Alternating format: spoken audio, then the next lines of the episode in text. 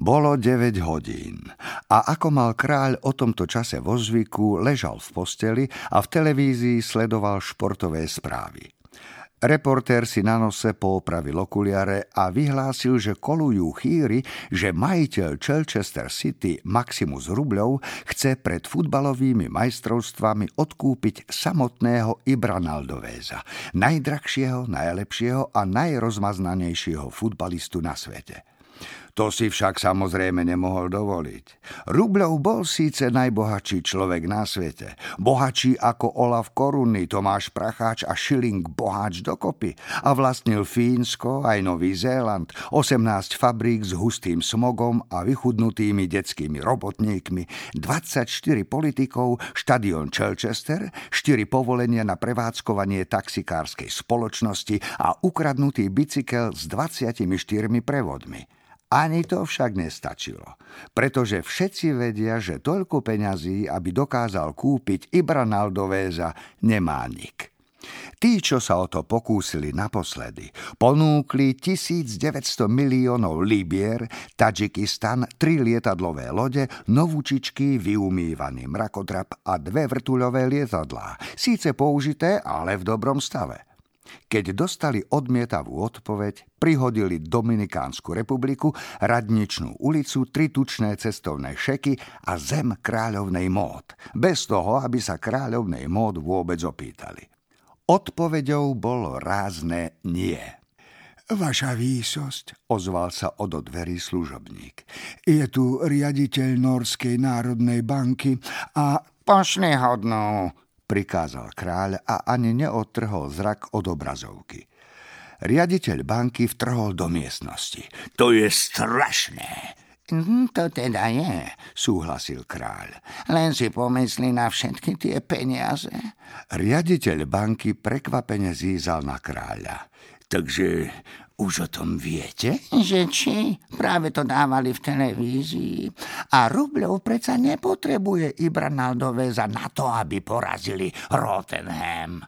Koniec koncov je to len futbalové mužstvo z najspodnejších priečok štvrtej divízie, chudobné ako kostolná myš. Nie, hovorím o lúpeži. Uh, akej lúpeži? Niekto dnes v noci vylúpil banku a ukradol všetko norské zlato.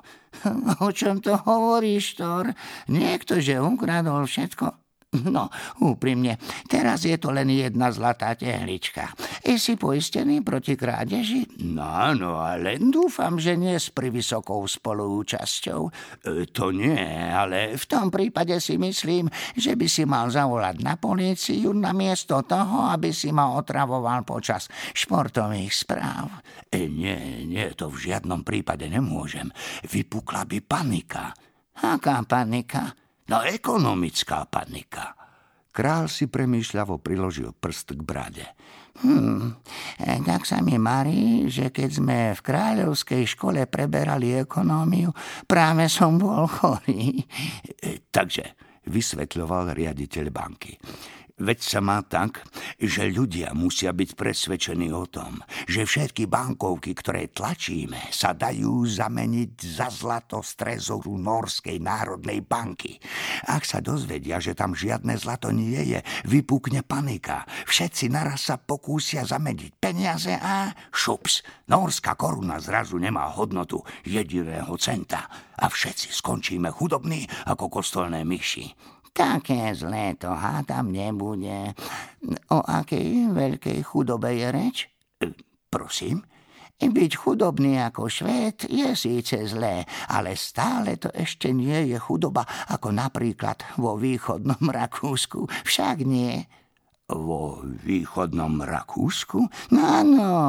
V západnom Rakúsku síce všetko šliape ako švajčiarske hodinky, ale počul som, že v okrajových častiach východného Rakúska sú mnohí, čo si nemôžu dovoliť ani len druhé rodinné auto či chatu v horách a nezriedka musia pracovať aspoň osem hodín denne, aby sa mohli vybrať na dovolenku do Thajska. Obávam sa, že hovoríme o, o ešte väčšej chudobe, vaša výsosť. Čože? Potrebujem to spresniť.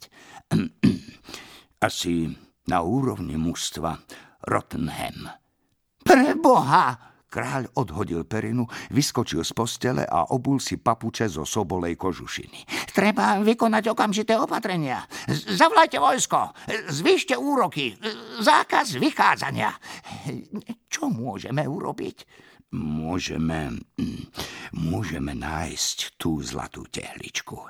Máme na to čas do budúceho pondelka. Potom prídu na každoročnú inšpekciu zo Svetovej banky.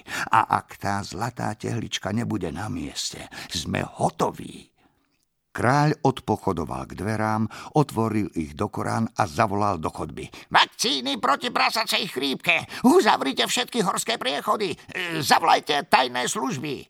My máme tajné služby, zisťoval opatrne riaditeľ banky za ním. To tiež žiaľ nemôžem prezradiť, Thor, odvetil kráľ a prešiel k oknu, odkiaľ sa zahľadel na Oslo. Vonku zatiaľ nič nenasvedčovalo tomu, že by niekto o niečom vedel. Ľudia chodili po uliciach ako zvyčajne. Ale ak tajné služby máme, tak ich predvolám.